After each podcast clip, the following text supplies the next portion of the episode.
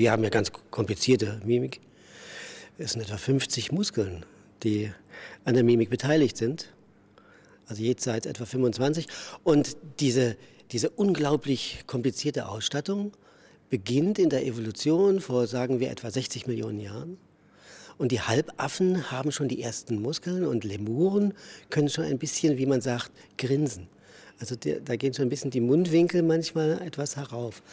Und eine ausgeprägte Mimik haben dann die Affen, also Makaken, Paviane, solche äh, Tiere, von denen unsere Linie ungefähr so vor, naja, 35 Millionen Jahren etwa abstammt. Und Sie sagen 50 Muskeln interagieren, also, spielen sozusagen, ja, ja, bei dem, was wir Lachen nennen ja, oder Lächeln nennen. Deswegen ist das so unglaublich kompliziert. Und deswegen hat es auch gegenüber der Sprache den Vorteil, dass wir manche Dinge sogar simultan senden können. Ja, also ich denke da so an, an die Geschichte äh, oder die Situation, jemand ist ertappt worden. Dann ärgert er sich darüber, dass er ertappt worden ist und man sieht es im Gesicht. Zugleich macht er ein ganz blasiert, gelangweiltes Gesicht und will das übertönen.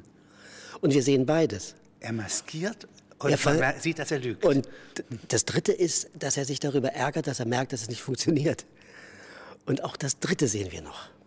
Und das ist sozusagen im Ausdruck aber auch vorbereitet. Also das ist zwar unfreiwillig, unabsichtlich, ja, aber er kann diese Mimik nicht beherrschen. Das kann man nicht beherrschen, deswegen ist die Mimik so verlässlich. Mimik ist unglaublich verlässlich, weil sie in 99 Prozent unseres Alltags, auch wenn wir öfters mal dran denken, wie wir wirken wollen, aber in, aller, in der allermeisten Zeit ist es völlig unkontrolliert. Das wächst sozusagen in der Evolution zusammen mit der Geselligkeit.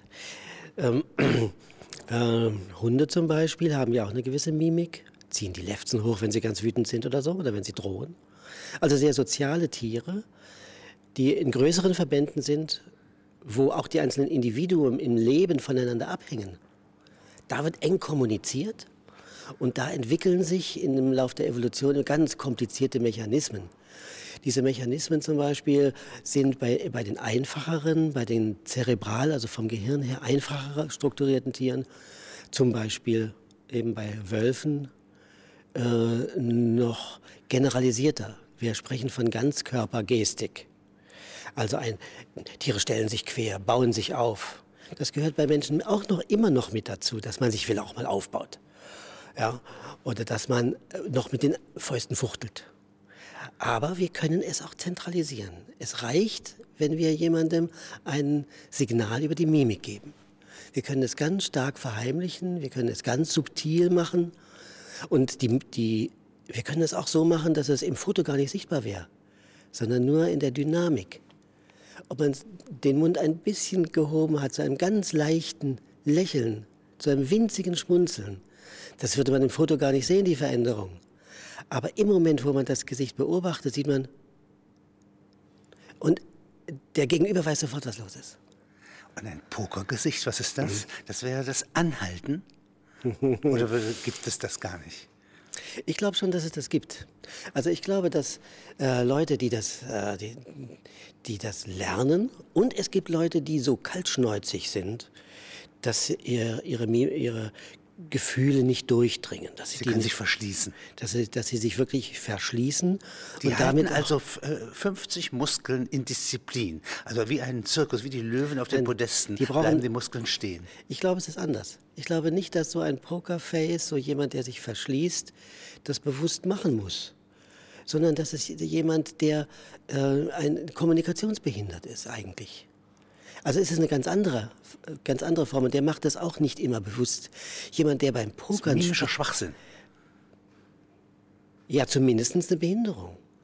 Aber jemand, der, der das einsetzt, der das nutzt, das gibt es natürlich auch. Also jemand, der, der professionell zum Beispiel spielt oder der das auch, der zum Beispiel bei Verhandlungen äh, so, ein, so ein Autist ist, dass es nicht rüberkommt, was er fühlt, hat gelegentlich auch mal einen Vorteil. Im großen Ganzen im Alltag natürlich nicht, weil wir ja die Mimik brauchen. Was ist Lachen? Wenn Sie als Biologe sprechen, was ist das? Lachen ist zunächst mal eine publizierte Mimik. Also zunächst amüsieren wir uns zu zweit. Man lächelt sich an, man schenkt sich die Freundlichkeit, die man sieht. Und das ist etwas, was bindet. Und jetzt auf einmal kommt in der Evolution zu den Menschen hin etwas dazu, etwas ganz Spannendes dazu. Nämlich äh, die Menschenaffen und die, und die Menschen bewegen das Zwerchfell. Die Menschenaffen bekommen eine Dynamik des Atems. Und wir Menschen lachen lauthals so dass wir uns sogar manchmal den Bauch halten, die, den Kopf zurückwerfen und die Zähne ganz breit, aber auch nur ganz kurz zeigen, auch den Blickkontakt nur kurz und dann weggucken und dabei äh, zeigen, dass wir den anderen zwar äh, Kontakt aufnehmen mit dem Blick, aber auch gleichzeitig das, das, das äh, Kontersignal, äh, ich fixiere dich nicht, ich drohe dich nicht an. Ja, und das ist, das ist etwas, was natürlich jetzt durch die Akustik publiziert wird. Jemand, der gar nicht zuschaut, wird aufmerksam, die beiden haben etwas miteinander, die beiden verstehen sich, die beiden könnten vielleicht zusammen koalieren. Und äh, diese, diese Bindung die werden jetzt publik und eignen sich dazu, nicht nur für zwei Leute da zu sein, sondern für ganze Gruppe. Also zum Beispiel der Stammtischwitz. Herr Bürgermeister erzählt einen Witz. Alle lachen, einer lacht nicht. Da wissen wir doch sofort, wer das U-Boot ist. Oder wer sein Konkurrent werden will. Jetzt haben Sie auch ein Buch geschrieben über den aufrechten Gang. Und Sie kommen da zu Ergebnissen, dass viele Annahmen die es bisher gab über die Entstehung des aufrechten Ganges, äh, unrichtig sind ja, und deuten da eine Theorie an. Es ist so, der Mensch ist ja ein ganz ungewöhnliches Tier. Die, der Mensch ist das einzige Säugetier, das aufrecht geht. Und zwar das anders als die Pinguine oder die Dinosaurier, sagen Sie, mhm. äh, die auch aufrecht gehen könnten. Ja. ja. Dinosaurier sind Reptilien und Pinguine sind Vögel aber die gehen natürlich völlig anders. Der Pinguin muss an Land aufrecht gehen, weil er als Schwimmf, er ist ja eigentlich ein Meerestier, ein schwimmendes Meerestier. Und fast alle schwimmenden Meerestiere haben ihren Antrieb hinten. Eine Heckflosse oder eben solche umgewandelten Schwimmfüße. Und je mehr sie an das Wasser angepasst sind, desto weiter ist das hinten. Also Sterntaucher, Eistaucher, solche Tiere, die äh, sehr stark ans Wasser adaptiert sind auf dem offenen Meer und dort schwimmen und tauchen, haben die, die sehr weit, äh, sehr weiter hinten als zum Beispiel unsere Blässhühner oder so. Und, und alle Motorboote haben normalerweise und großen Schiffe die Heckschraube hinten. Wir machen die Natur dort nach, weil es eben dynamisch günstiger ist. Wenn man so weit hinten seine kleinen Füße hat, dann kann man sich nur draufstellen, wenn man sich aufrecht hinstellt. Nun ist der Pinguin aber eben kein Landtier, sondern er kommt ja nur an Land, um zu brüten. Ähm, beim Menschen ist es jetzt so, dass man sich fragen kann, warum ist er überhaupt aufgerichtet? Denn es gibt so viele Hinderungsgründe für einen schnellen Vierfüßer. Wir müssen uns vorstellen, unsere Vorfahren, sagen wir mal vor 20 Millionen Jahren, die sahen so aus wie ungefähr Rhesusaffen oder Berberaffen oder so, jedenfalls solche Makaken. Schnelle vierfüßige Tiere, die schnell, gut klettern konnten, die aber auch ganz toll flitzen konnten. Also äh, dem Worte nach affenartig schnell. Ja, für die gab es doch gar keinen Grund, auf, sich auf zwei Füße zu stellen. Und wenn sich so ein Affe heute auf zwei Füße stellt, es gibt in Japan eine kulturelle Institution der Tanzaffen, so wie man Tanzbären zum Beispiel im Mittelalter bei uns gehalten hat, äh, die haben große Schwierigkeiten zunächst das aufrechte Gehen zu lernen. Und die Gelenke sind unphysiologisch, das kostet viel Energie, die müssen gut gefüttert werden. Also es gibt sehr viele Hinderungsgründe, sich aufzurichten, zumal man langsam ist, man muss Nahrung, wenn man sie am Boden sucht. Und diese Vorfahren waren bestimmt nicht nur baumlebend, sondern, wie wir sagen, semi-terrestrisch, also halb auf dem Boden lebend, wie eben Rhesusaffen und Berberaffen das auch sind. Oder die japanischen Makaken, die über die Felsen wetzen. Oder eine andere Theorie ist die des Spähers. Wir hätten in der Savanne weiter gesehen. Ja, wenn man die Paviane in der Savanne Ostafrikas betrachtet, dann stellen die sich auch mal hin, um weit zu sehen. Aber dann werden sie auch besser gesehen. Also und die, Pavia ganz schnell wieder unten auf Die Paviane sind so schlau und gehen schnell wieder auf ihre vier Füße und sind weg. Und sie sichern sicherlich einen Teil ihres Überlebens dadurch, dass sie nicht sichtbar sind. Nach langem Nachdenken habe ich, ne, habe ich im Jahr 2000 das erste Mal in einem Wissenschaftlerkreis eine, äh, eine kleine Skizze der jetzt vorliegenden Theorie vorgestellt, dass unsere Vorfahren wohl uferlebend waren, weil es am Ufer unglaublich viel Nahr hervorragende Nahrung, wunderbare Tierproteine mit wenig Investitionen leicht zu sammeln gibt. Und das gilt für die Affen. Es, übrigens sind sehr viele Affen völlig unterschätzt, notorisch unterschätzt, wie sehr sie vom, vom Ufer abhängen. Schimpansen gehen viel mehr ans Ufer, dort wo es Ufer gibt, als man bisher gedacht hatte. Gorillas weiden tief im Wasser sitzend nach Wasserpflanzen, die Flachlandgorillas. Die, die Bonobos, die Zwergschimpansen im Kongo, warten im Wasser. Und es gibt Filme darüber, wie, wie das Termitenfischen bei den übrigen, bei den äh, anderen Schimpansen sind. Bei den Zwergschimpansen ist es so, dass die im Wasser warten, kleine Krabbenschwärme zusammenscheuchen und dann die Krabben so herausfischen und sie dann poolen wieder, wie wir in, in, auf Sylt in den Ferien. Und äh, da, das sind ganz hervorragende Tierproteine. Und ähm, vor zwei Jahren war es, glaube ich, da hatte Science ein großes äh, Symposium äh, über die Ernährung in der Geschichte der Menschheit. Und äh, dort sagten die ganzen äh, entsprechenden Ernährungsphysiologen, unser großes Gehirn, die Entwicklung des großen Gehirns sei erst möglich geworden durch die, das Ernten, das Absammeln von Ufertieren, weil nämlich die besondere ungesättigte, mehrfach ungesättigte Fettsäuren haben, aus denen das Lecithin und die Kephaline unseres Gehirns sich entwickeln. Und die machen 60 Prozent der Trockenmasse des menschlichen Gehirns aus. Es ist ein ziemlicher Fettkörper, das Gehirn.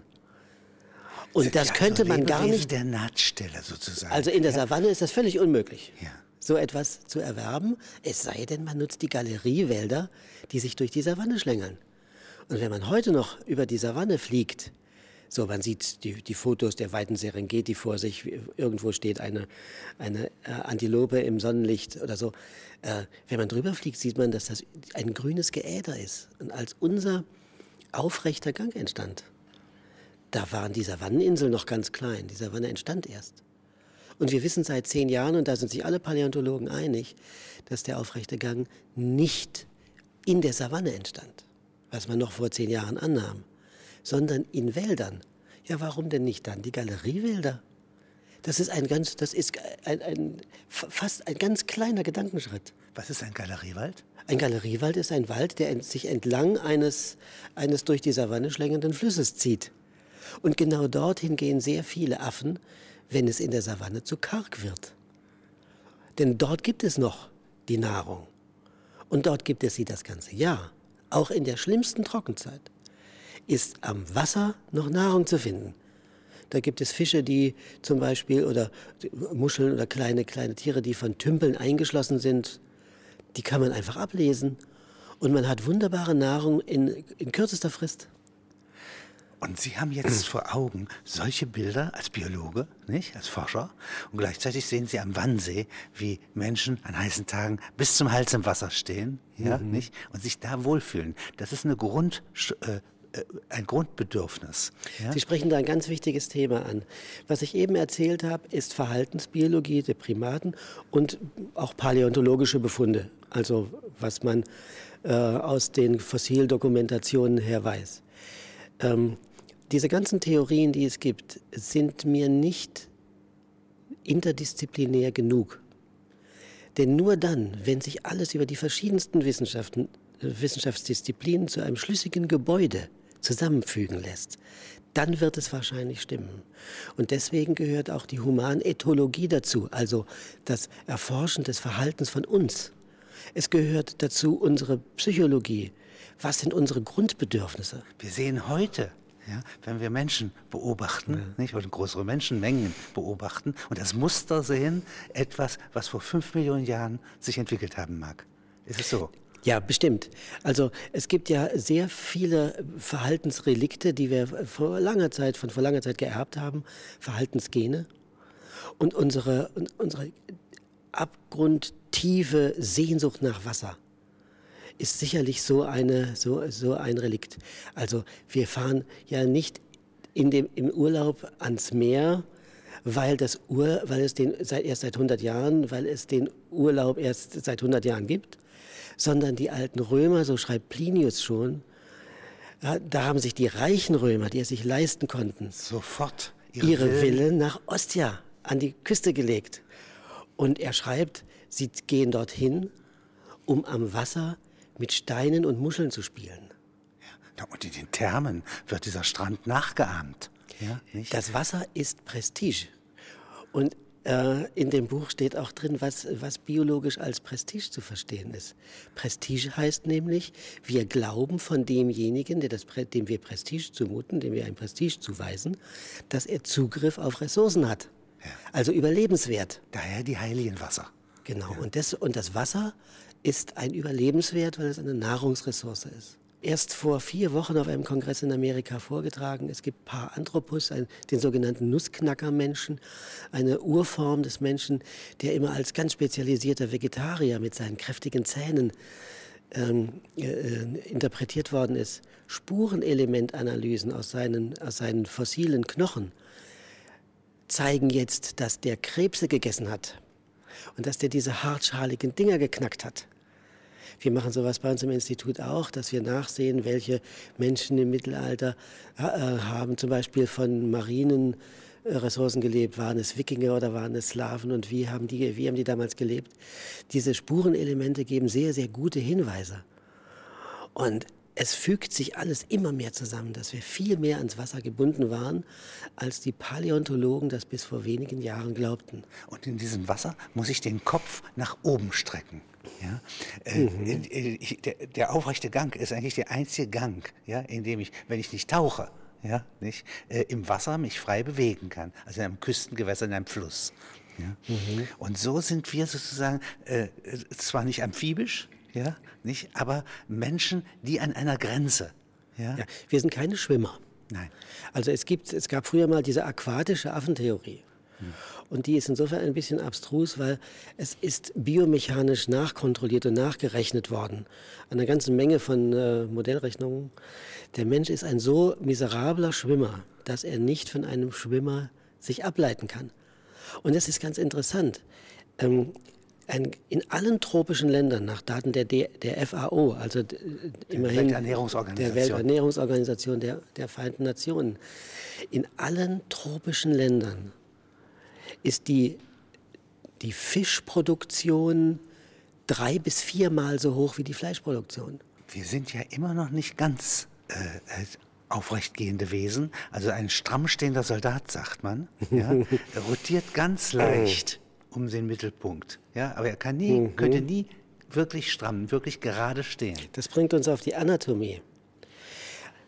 Es heißt immer, unser, wir haben eine doppelt gekrümmte Wirbelsäule. Und äh, unser Hohlkreuz, unsere sogenannte Lendenlordose, sei ein anatomisches Kriterium für den aufrechten Gang. Das stimmt nicht. Äh, die, ich hatte vorhin schon die japanischen Tanzaffen angesprochen. Wenn diese Makaken sich hinstellen, entwickeln sie ein Hohlkreuz. Und wenn der Mensch im Weltraum ist, hat er nach einer Woche kein Hohlkreuz mehr. Ach. Es ist kein anatomisches Kriterium, sondern es ist völlig passiv durch die Gravitation und die dafür nötige Muskelspannung im Rücken, wenn man aufrecht steht. Das ist ganz, das ist, das ist ganz inter interessant. Das dass wir, viele, an diesem Punkt immer noch nicht an den aufrechten Gang angepasst. Wir brauchen keine Gene dafür, weil es sich passiv so einrichtet. Natürlich hat sich unsere Wirbelsäule, was die Muskelansätze anbelangt und die Muskelverspannung anbelangt, äh, schon natürlich angepasst. Aber wir sind immer noch nicht richtig angepasst äh, voll, denn sonst hätten nicht so viele Menschen über 40 immer wieder Rückenbeschwerden. Oder noch ein zweites Kriterium, was auch wieder gegen die Evolution des aufrechten Ganges sprach, ist, unser, ist unsere Wassersäule. Äh, wir haben eine Lymphpumpe, die unsere Lymphe immer und unsere, unser, immer wieder zum, nach oben pumpt. Deswegen landen alle Astronauten mit einem Mondgesicht. Also wenn man die in Kasachstan aus der, aus der Kapsel klettern sieht, dann haben die alle so Storchenbeine und ja, so dicke, und so dicke Gesicht. Das, Mond, das, das Mondgesicht ist nicht das Problem. Das Problem ist, dass die auch ein Hirnödem, also sozusagen ein, ein aufgeschwemmtes Wasser, ein aufgeschwemmtes wasseriges Gehirn bekommen. Und das drückt ihnen natürlich auch auf die, auf die Hormonteile des Gehirns und auf die Hypophyse, also sozusagen auf den Dachverband aller Hormone. Und dass die nach 14 Tagen im All nicht mehr wissen, ob sie Männchen oder Weibchen sind, weil, sie, weil diese, diese, Hormon, diese Lymphpumpe immer noch funktioniert, das ist vielleicht nicht so schlimm. Aber äh, damit wird ja auch die Schilddrüse beeinflusst. Und es geht sehr, sehr viel kaputt, unser Kalziumhaushalt und alles Mögliche. So dass es das, das größte medizinische Problem im Weltraum, in der Weltraumtechnik, ist die Lymphpumpe. Und deswegen machen die Weltraummediziner Versuche mit Leuten, die im Wasser stehen. Und siehe da, der, wenn ein Mensch hüfttief im Wasser steht, dann hat, kriegt er so viel Druck auf die Beine, dass wir nur noch halb so viel Blutvolumen in den Beinen haben. Wir sind ja Langbeiner ja, nicht? Also mhm. äh, gerade äh, ostafrikanische Läufer, ja, nicht? Sie haben ja ganz lange Beine, ja? Mhm. Und es ist ja auch offenkundig auch ein sexuelles Ideal, ja? Mhm. Äh, große äh, Stämme unter sich zu haben, ja? Wenn Sie mir mal die Entstehung der Beine ja, nicht, mhm. äh, beim Menschen. Sie haben völlig recht. Also lange Beine gelten ja als so schön, dass relativ kurzbeinige Chinesinnen, die ich jetzt, sich jetzt erlauben können, ja sogar schon Autotransplantate mit ihren Knochen machen, sich ihre Beine zersägen lassen und Knochensplitter dort einpflanzen lassen, um längere Beine zu bekommen das so transkulturell ist es inzwischen. Barbie hätte nicht so eine, durch alle Kulturen der Welt, bei allen kleinen Mädchen finden, finden Barbie so toll, weil sie so schöne lange Beine hat. Und übrigens, ihr Partner, der Ken, hat auch längere Beine als der Durchschnittsmann. Das heißt, wir übersehen völlig, dass Frauen bei Männern eigentlich lange Beine auch schöner finden als kurze. Lange Beine haben aber für einen Vierfüßer für einen Affen, der vierfüßig läuft, überhaupt keine Vorteile. Nein. Nur wenn man wartet, hat man Vorteile für längere Beine. Man kann nämlich, und wir haben dazu Versuche gemacht, besser ins Wasser hinabschauen. Man sieht zum Beispiel in Afrika ein Krokodil viel eher. Man sieht auch Nahrung eher. Es ist also ein Überlebensvorteil, wenn man etwas längere Beine hat. Wenn man etwas längere Beine hat und man steht in tiefem Wasser, wir kennen das alle, wir können ganz schlecht warten wenn wir zu leicht werden. Wenn wir etwas längere Beine haben, dann guckt etwas mehr raus, wir wiegen etwas mehr und können besser gehen. Äh, wenn wir etwas längere Beine haben und im Wasser warten, dann fließt mehr Wasser zwischen den Beinen hindurch und nicht gegen den Körper. Es ist energiesparend. Und so gibt es eine ganze Reihe von Vorteilen für längere Beine, die alle auf dem Land für den Vierfüßer nicht zutreffen, die aber nur dann zutreffen, wenn man wartet. Das heißt, äh, das alles entwickelt sich über Not, nicht über Absichten. Ja? Es gibt keinen energetischen Überfluss in der Natur, jedenfalls nicht auf Dauer. Also es ist so, dass Schlaraffenland alle, gibt es nicht. Das Schlaraffenland in der Evolution gibt es nicht, sondern immer dann, wenn in der Natur irgendwo Energieressourcen vorhanden sind, gibt es sofort Nutzer. Es, wenn es eine Nische offen ist, wird es in der Evolution sofort Tiere geben, die die entdecken und die diese für sich nutzbar machen dann haben sie die Nische besetzt und sofort ist der Überfluss nicht mehr da. Also ist es äh, immer ein Vorteil für, jemand, für ein Individuum, wenn es Energie sparen kann. Jetzt beschreiben Sie hier ja. die Bären beispielsweise, die in den Flüssen, in denen die Lachse flussaufwärts springen. Mhm. Ja? Also eine Fülle von Lebensmitteln mhm. ja, nicht? springt quasi fast ins Maul oder in die Tatze. Mhm. Ja, mhm. nicht? Wenn Sie das mal beschreiben. Die mhm. Bären müssen jetzt in kurzer Zeit ja, sich so vollfressen, dass sie über den Winter kommen. Wenn wir bedenken, dass äh, die, die Kodiaks da in, in Kanada in der Laichzeit einen reich gedeckten Tisch haben, dann ist er für sie lebensnotwendig, weil die Zeit vorher und hinterher karg ist. Aber sie können dennoch nicht schnell genug fressen. Ja, und weil die, die besten Plätze an den Kaskaden werden sofort von den dominanten Tieren besetzt. Es gibt auch dann sofort wieder Streit darum, wo, wer kriegt die, die, wer die beste Energieressource. Also auch dort. Oder wenn ein Apfel im, im, im, Garten herunterfällt, dann denkt man ja, es liegen überall Äpfel herum. Aber da sind, da sind Würmer, da sind Bakterien, da sind Igel, da sind, eine, da sind Siebenschläfer. Alle äh, sorgen in dieser Zeit dazu, gerade zum Beispiel die Igel vor dem Winterschlaf, müssen sie fressen, dass sie das Dreifache wiegen wie, wie im Frühjahr, damit sie überhaupt überleben. Es ist nicht kein reich gedeckter Tisch, sondern es ist die Notwendigkeit, die ihnen das Überleben im Winter sichert. Und das ist der, die Schubkraft, das ist der Antriebsmotor. Ja, Energiemangel oder das Einsparen von Energie andererseits ist einer der ganz wichtigen Motoren der Evolution. Die ältesten Fossilien, die darauf hindeuten, dass wir vielleicht schon äh, aufrechte Vorfahren hatten, sind jetzt sechs Millionen Jahre alt. Man nahm noch vier bis fünf, vier bis sechs Millionen Jahre an vor wenigen Jahren.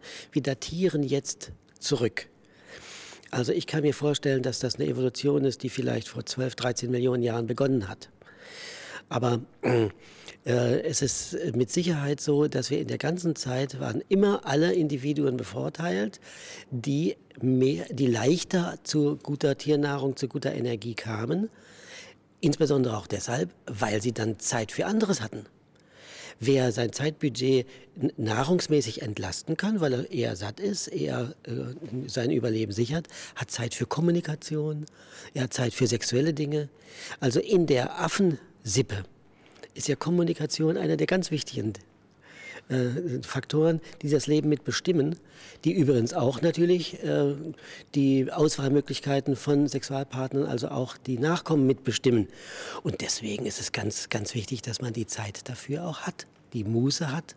Und Muße ist sicherlich eben auch ein, ein wichtiger Moment auf dem Weg zur Menschwerdung. Also Luxus sozusagen, begleitet scheinbarer, scheinbarer Luxus, denn es ist ja eine Frage wieder der Kinderzahl des Überlebens und damit auch der Evolution. Aber zum Beispiel die Umständlichkeiten der Liebe bis zu Tristan und Isolde hin, ja, die mhm. Einbildungen, ja, der Roman, ja, nicht? Inwiefern sind die eigentlich äh, entwicklungsfreundlich? Inwiefern sind die ähm, äh, dienen die der Fortpflanzung? Denn zum Beispiel die ganzen tragischen äh, Romane äh, führen ja dazu, dass die großen Liebespaare, mhm. Romeo und Julia, gar keine Nachkommen haben. Viel von unserem äh, Sozial- und Sexualleben findet ja im Kopf statt. Und das ist ein, auch ganz wichtig bei den Primaten. Denn äh, je mehr sich das Gehirn entwickelt, desto mehr gibt es Kommunikationsmöglichkeiten, sich auch in anderen einzudenken. Es gehört zum Werbeverhalten, sich darzustellen als ein verlässlicher Partner, als ein dominanter Partner, der geschickt ist. Und diese, diese Selbstdarstellung, das kommunikative Vermögen, die kommunikative, die, die soziale Kompetenz, ist etwas, was alles im Kopf sich abspielt.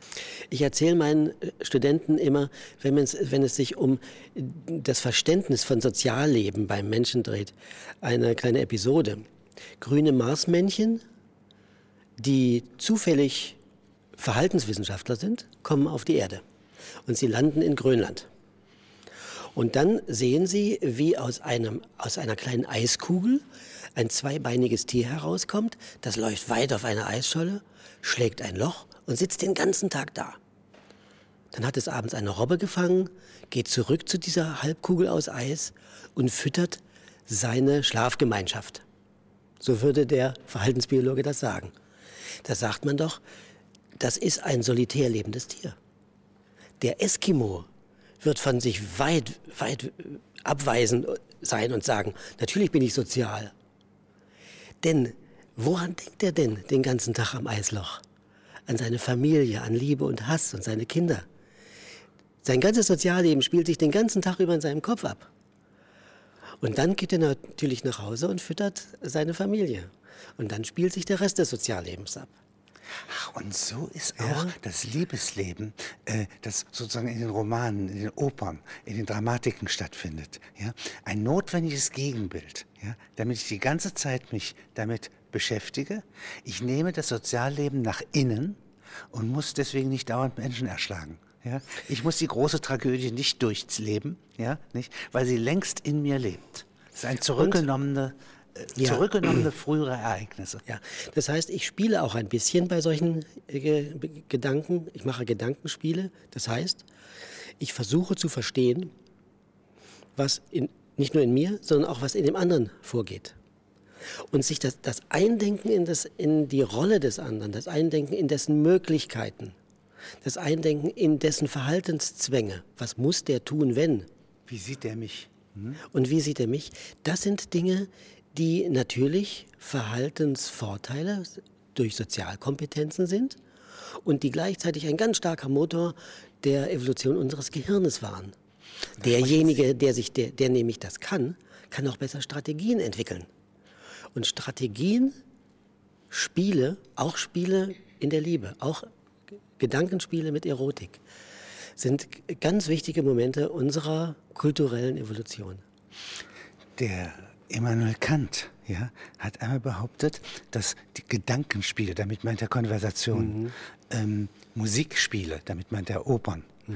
äh, und ähm, überhaupt Spiele, ja, äh, eine notwendige Bewegungsform sind, die aber nicht der Erkenntnis dient.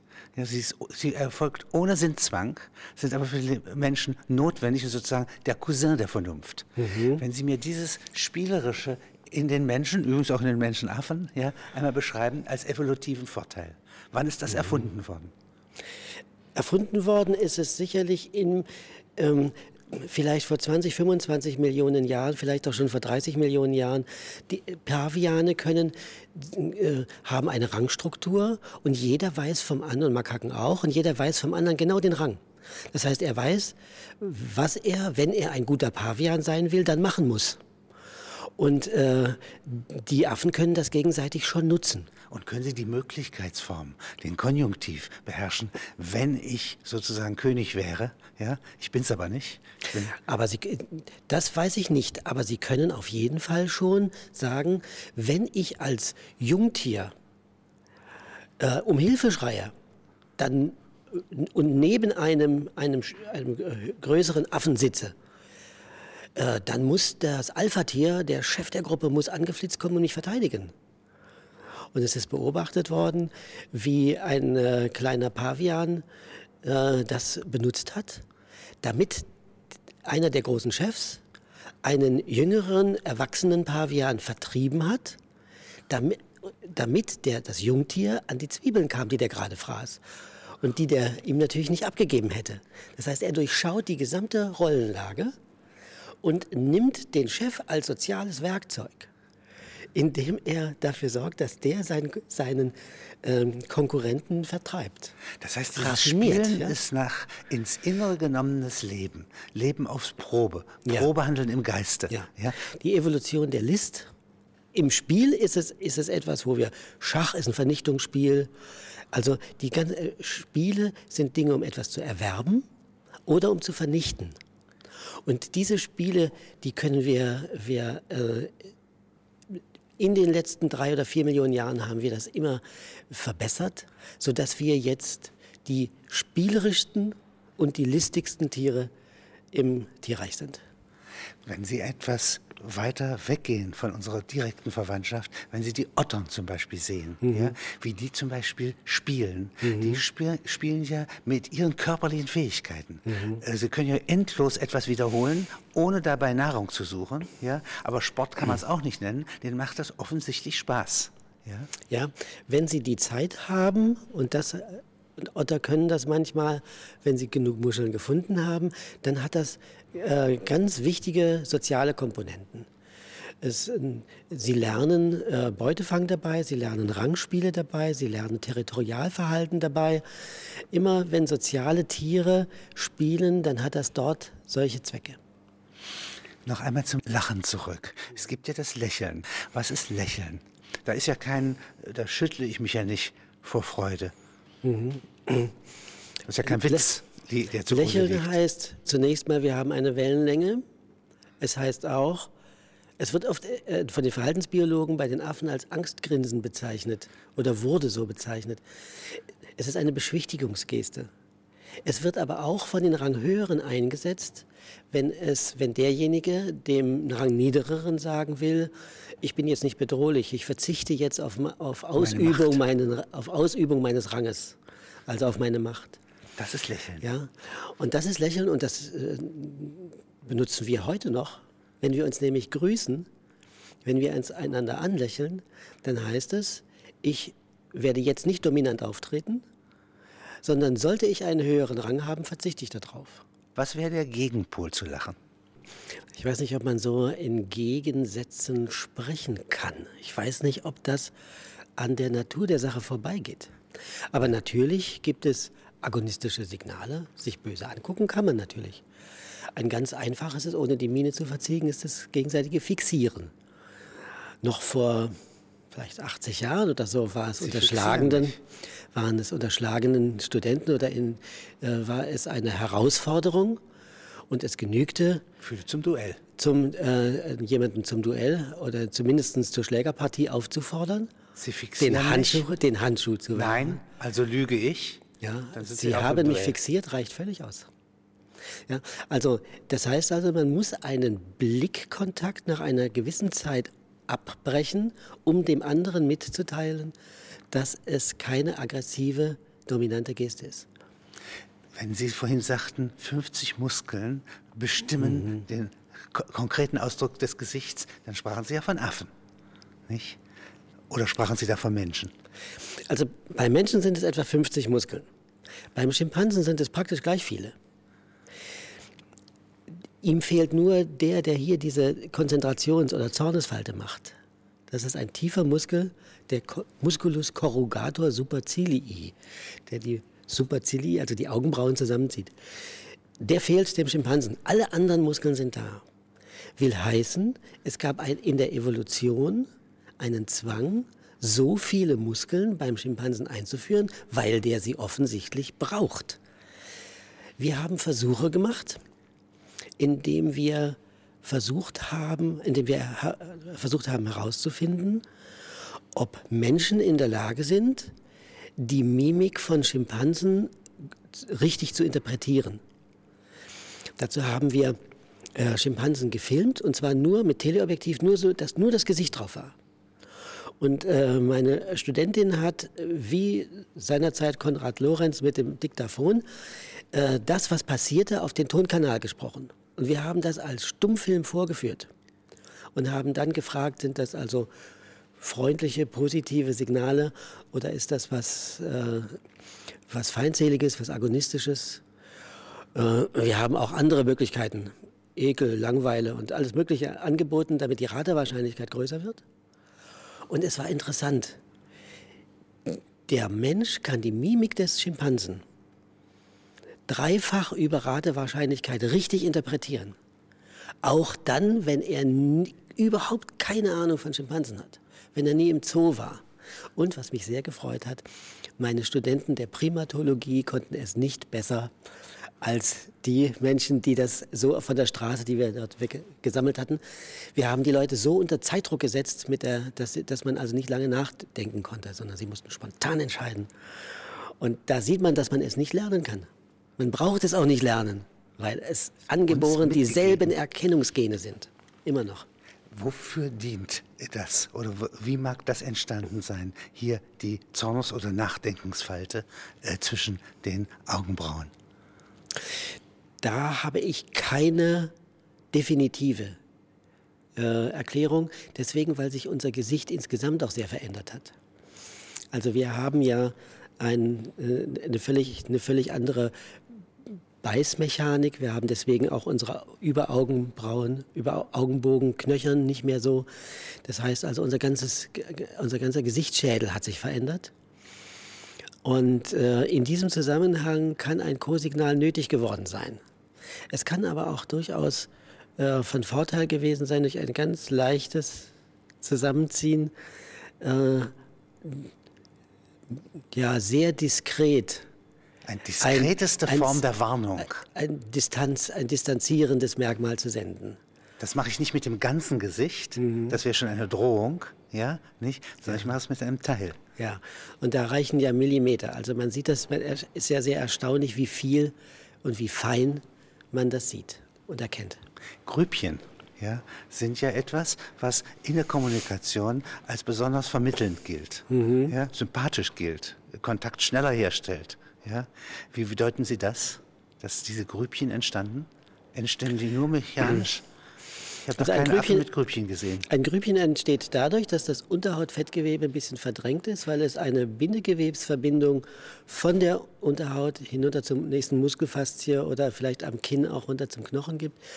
Ähm, wie das genetisch ist, kann ich Ihnen gar nicht beantworten. Wenn Sie noch einmal die, den Übergang von der, einer Sexualität bei Tieren, die mit Brunst, mit bestimmten mhm. Zeiten verbunden ist, zu dieser ubiquitären und allzeitlichen äh, Sexualität mhm. des Menschen führt. Ja, was ist da der Grund gewesen und wie hat sich das überhaupt entwickelt? Sind mhm. Affen das ganze Jahr über sexuell tätig? Unterschiedlich. Der Mensch ist sexuell ein, auch ein ganz eigenartiges Tier. Und zwar deswegen, weil wir die, insbesondere weil wir den Coitus privatisiert haben. Es ist äh, plötzlich etwas ganz Privates geworden. Intimes, nicht? Es ist ganz intim. Ja. Und äh, das ist ganz komisch für andere Tiere. Ein Schimpanse könnte das nicht verstehen. Bei allen anderen Tieren, auch bei allen anderen Der Affen, zeigt, was er hat. Ist es, ist ja. es selbstverständlich ein, ein publikes Geschehen. Es passiert immer in der Öffentlichkeit, alle gucken zu. Man hat, man hat, nichts zu verbergen. Deswegen müssen ganz starke Selektionsmomente da gewesen sein, die das favorisiert haben, die es begünstigt haben. Ich kann mir zum Beispiel vorstellen, dass wir hören ja zum Beispiel in der, äh, am Telefon, ob jemand lächelt. Ähm, vieles von unserer Sexualität findet in der Dämmerung und in der Nacht statt.